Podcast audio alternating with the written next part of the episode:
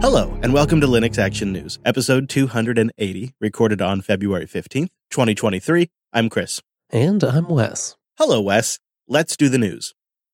This week, the Git project reminds us our software tools are never quite complete, with new releases that address a pair of security vulnerabilities. That's CVE 2023, 22490, and 23946. Yeah, let's start with that 22490 first. This is an issue that crops up when you're cloning a repository. So when you're when you're doing this, Git selects and uses a transport mechanism that's appropriate for the URL scheme of your clone. However, if you're doing a local repository, Git instead uses a separate local clone optimization technique to copy files directly from the source to the destination. Well, a specifically and specially crafted repository can trick Git into using its local clone optimization for a non local transport. And in the right circumstances, and when you have a symbolic link for the top level directory you're cloning, you can trigger a nasty bug. And then there's 23946. Now, typically, Git allows for applying basically arbitrary patches to your repository using git apply. But to prevent malicious patches from creating files outside of your working directory, git apply will reject any patches which attempt to write a file that's sitting behind a symbolic link. However, this mechanism can be tricked when the malicious patch creates a symbolic link itself. This can then be leveraged to write arbitrary files on a victim's file system if you happen to apply malicious patches from untrusted sources. Hmm Also worth noting, uh, the bugs and the fixes themselves were found and created by a couple of folks at GitLab and at GitHub. Kind of a nice little uh, kumbaya there. You got to just love how open source works sometimes. Now go install your updates. Well, we don't want to make you feel old, but this week, it's the 10 year anniversary of Steam on Linux. Valve's announcement reminds us just how much times have changed, writing way back on February 14th, 2013, quote, The Steam client is now available to download for free from the Ubuntu Software Center. Oh, yes. Oh, boy, does that bring back memories. And it hasn't really been a straight line from the beta, which was even before February 14th, 2013, to where we're at now. We've had lots of rabbit holes like Steam machines, the Steam controller, tweaks to the development strategy, and of course, years now that have been invested into Proton to kind of really bring it all together. But I think we can say 10 years plus into this, we can really kind of see a cohesive picture coming together, especially in the last couple of years. And how far we've come, because I remember just an intense amount of skepticism in the months leading up to Valve's announcement of even the beta. I can remember a conversation really clearly from Linux Action Show Season 22, Episode 8, that Brian and I had on July 11th, 2012. Every man, everything coming out of Phoronix dealing with Valve is so fast and loose. It's like I don't. Maybe, I get so yeah. excited about the idea of Steam coming I'm to starting Linux. to believe it a little more, just because they they did hire a well-known Linux kernel developer. This guy did test a You performance know where bug fix for well, GL. you know where a lot of Linux kernel developers work? Microsoft. well, okay. I mean, they work all over the place. I know. There's Linux kernel devs at Microsoft. And there's been rumors that Valve's working on a hardware box based on Linux, maybe like an OnLive competitor kind of thing that would run. You know where there's other people who work on Linux? Hmm. Amazon. Yeah. Doesn't mean anything. Like I, I, I But so much want this to be real. But a game development shop, I just want to believe, Brian. I want to believe. I just, ah, yeah. Anyway, I really want to believe it. I, I feel like Phoronix's strategy is say it enough times into the universe, and it'll just happen. I hope so. I hope that works. And I just, I just, yeah, I just don't. Um, also, apparently, uh, Valve is hiring uh, Linux developers right now. They have positions open for Linux developers. We'll see. We'll see. You're not saying it's impossible. You're just saying skeptical Brian is skeptical, right? I'm saying that there's absolutely no reason to think that it's happening, other than Phoronix declares that it is, and Valve will not confirm anything. And my dreams. and your dreams. And That's dreams, true. yeah. And honestly, Chris's dreams are Powerful. pretty much Powerful. I know, right? I know. ironclad. I know. Too bad I always just dream about traffic. And you didn't have to wait too long to find out. In the very next episode, Season 22, Episode 9, Valve made their plans public.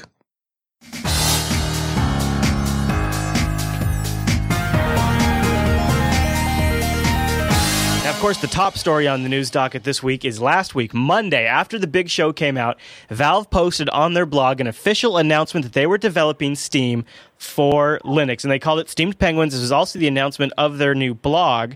Big things have small beginnings was one of their titles. Now, of course, we talked about this on the on the uh, show last week, but uh, it turned out it was all true. And someone who's been following the story from the very beginning, from what I call even square zero, is Michael from Phoronix.com, and he joins us on the line right now to talk about this big story. Michael, welcome to the show.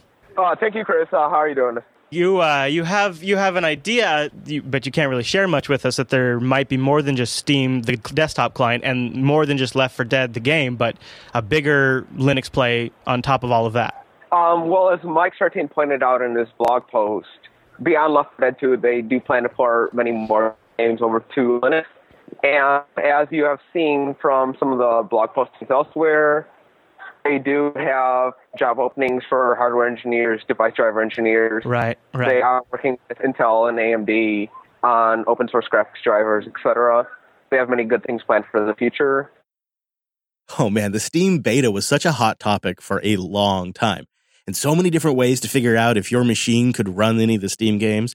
And something else I can remember really clearly was the discussion around Valve focusing on Ubuntu initially.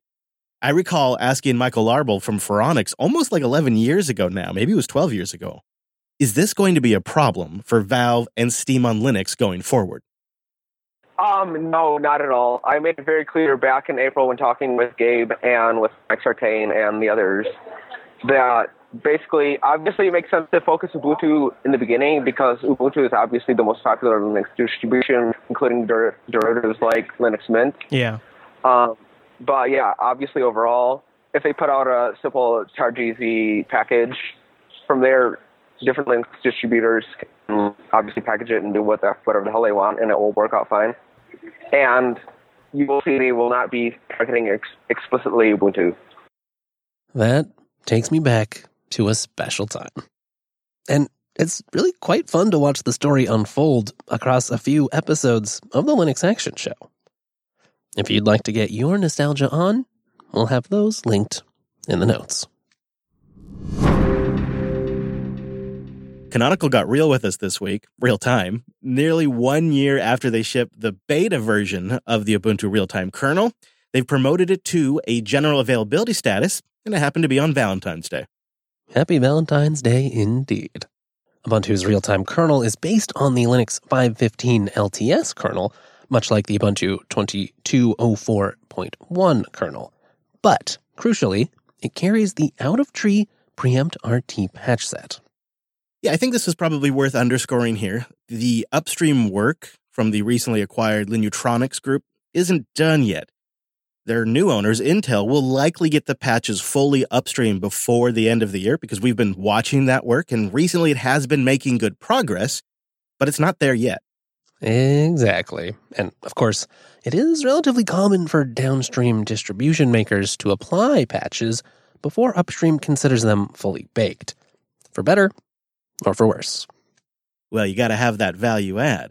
Now, by generally available, what that means to Canonical is that you'll need to be an Ubuntu Pro customer to get your hands on this, or an enterprise customer running Ubuntu Core 22 with an app store. Then you can install the real time kernel.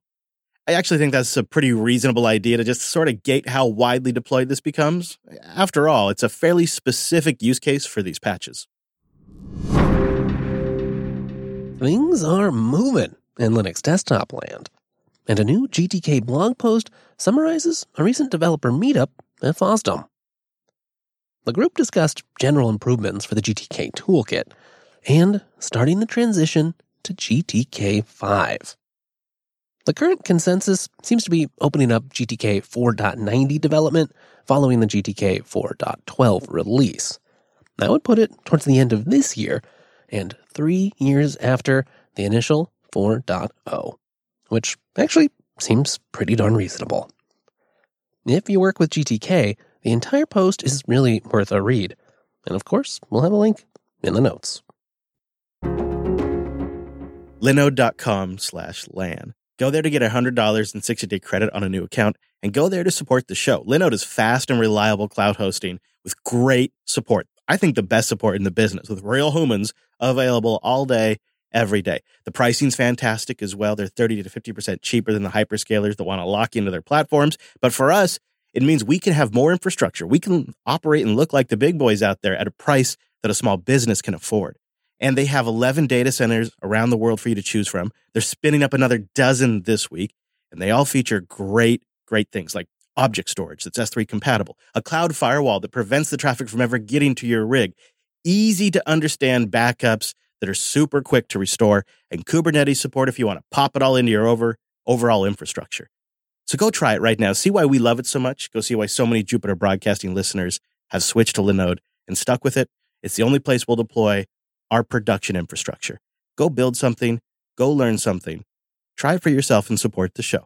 Linode's what we use, and I think you're going to love it. Linode.com slash LAN. Go there, get the hundred bucks, support the show. It's linode.com slash L-A-N. And thanks to Kolide. Kolide.com slash LAN. Our sponsor, Kolide, has some big news. If you're an Okta user, they can get your entire fleet to 100% compliance. How? If a device isn't compliant, the user can't log in to your cloud applications until they've fixed the problem. It's that simple. Kolide patches one of the major holes in zero trust architecture device compliance. Without Kolide, IT can struggle to solve basic problems like keeping everyone's OS and browser up to date. Unsecure devices are logging into your company's apps because there's nothing there to stop them. Kolide is the only device trust solution that enforces compliance as part of authentication.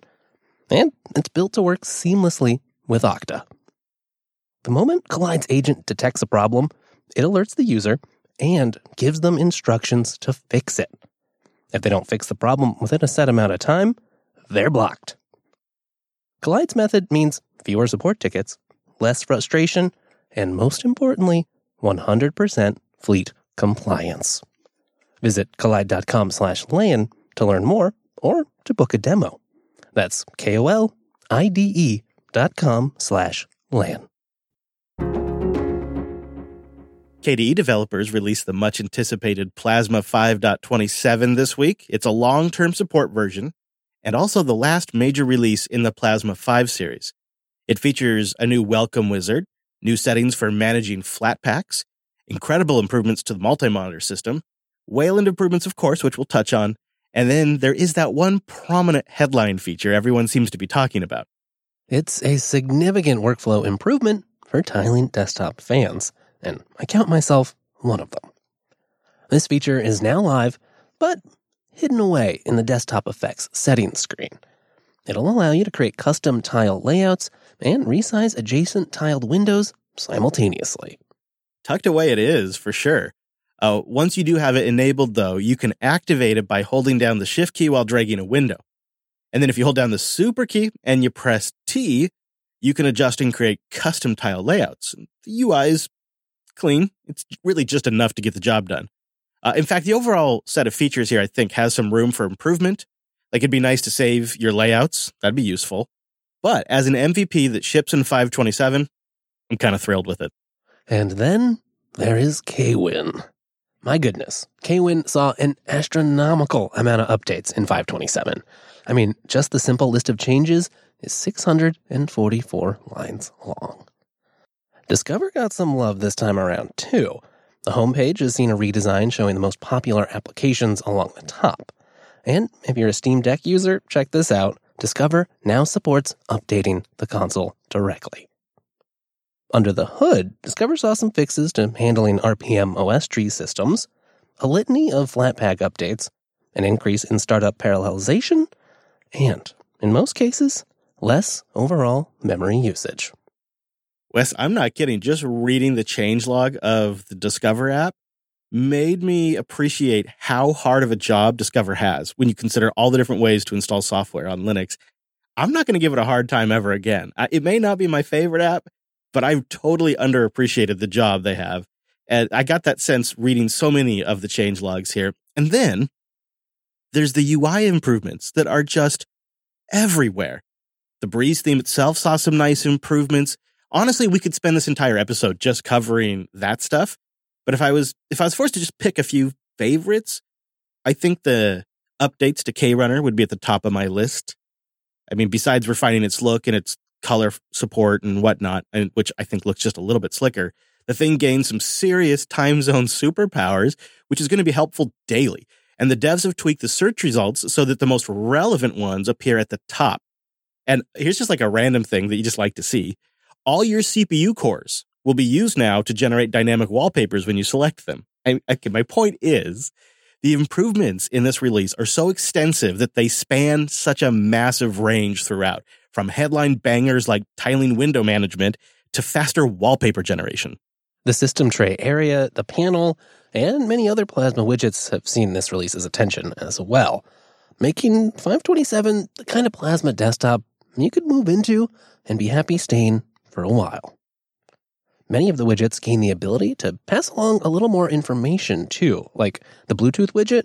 Well, it'll show the battery status of connected devices if you hover the cursor over it. And the system monitor, both the widget and the app, can now detect monitor power usage for NVIDIA GPUs. Pretty slick. Now, it's almost a little cliche at this point to say with a new Plasma release, but it's definitely valid with 527. Wayland's support has been greatly improved, with a whole bunch of bug fixes and reliability improvements throughout. For example, the desktop environment, it's now better able to automatically choose appropriate scale factors for your screens, so you don't have to go fuss with that manually. And Plasma on Wayland, it's gained support for the Global Shortcuts portal. This allows apps on Wayland to offer a standardized user interface for setting and editing global shortcuts.